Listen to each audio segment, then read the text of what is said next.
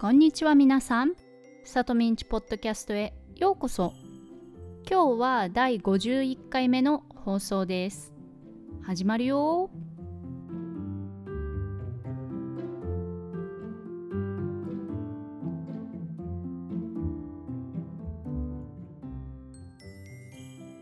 改めましてこんにちは、さとみです。皆さんお元気ですか？私は今日も元気です。さあ12月に入ったということで最近ポッドキャストの BGM を冬バージョンに変えましたが気づいてもらえましたでしょうか？私はこのシーズン冬が一番好きな季節で曲を選んでいる時からワクワクしながら選んでいました。冬が好きな理由は暑いより寒い方が好きなこともあるんですがイベントごとが多いのも一つの理由でクリスマスもお正月も大好きなんですがなんと私の誕生日も12月にあるんです。12月11日今日です。ありがとうございます。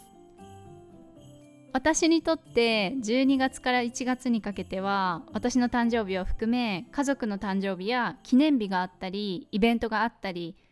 えーとこのために1年頑張ってきたと言っても過言ではないくらい待ちわびていたので最近ちょっと浮かれているんですが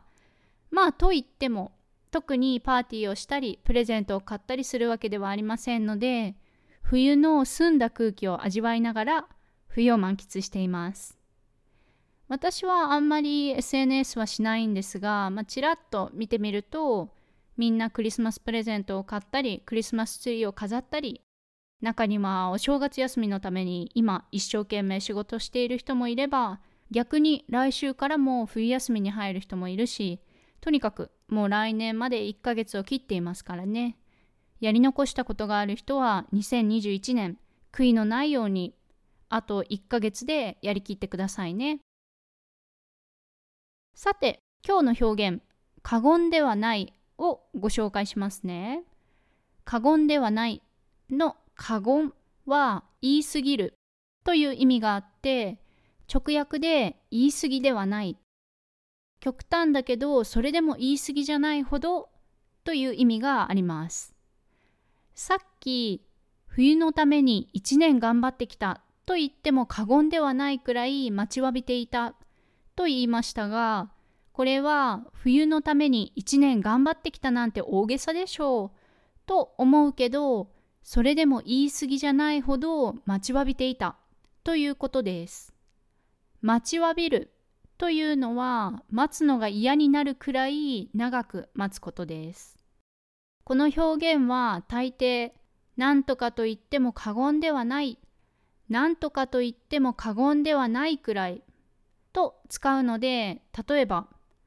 彼女は天使だと言っても過言ではないくらい優しいとか彼のせいでこのプロジェクトがうまくいかなかったと言っても過言ではないとか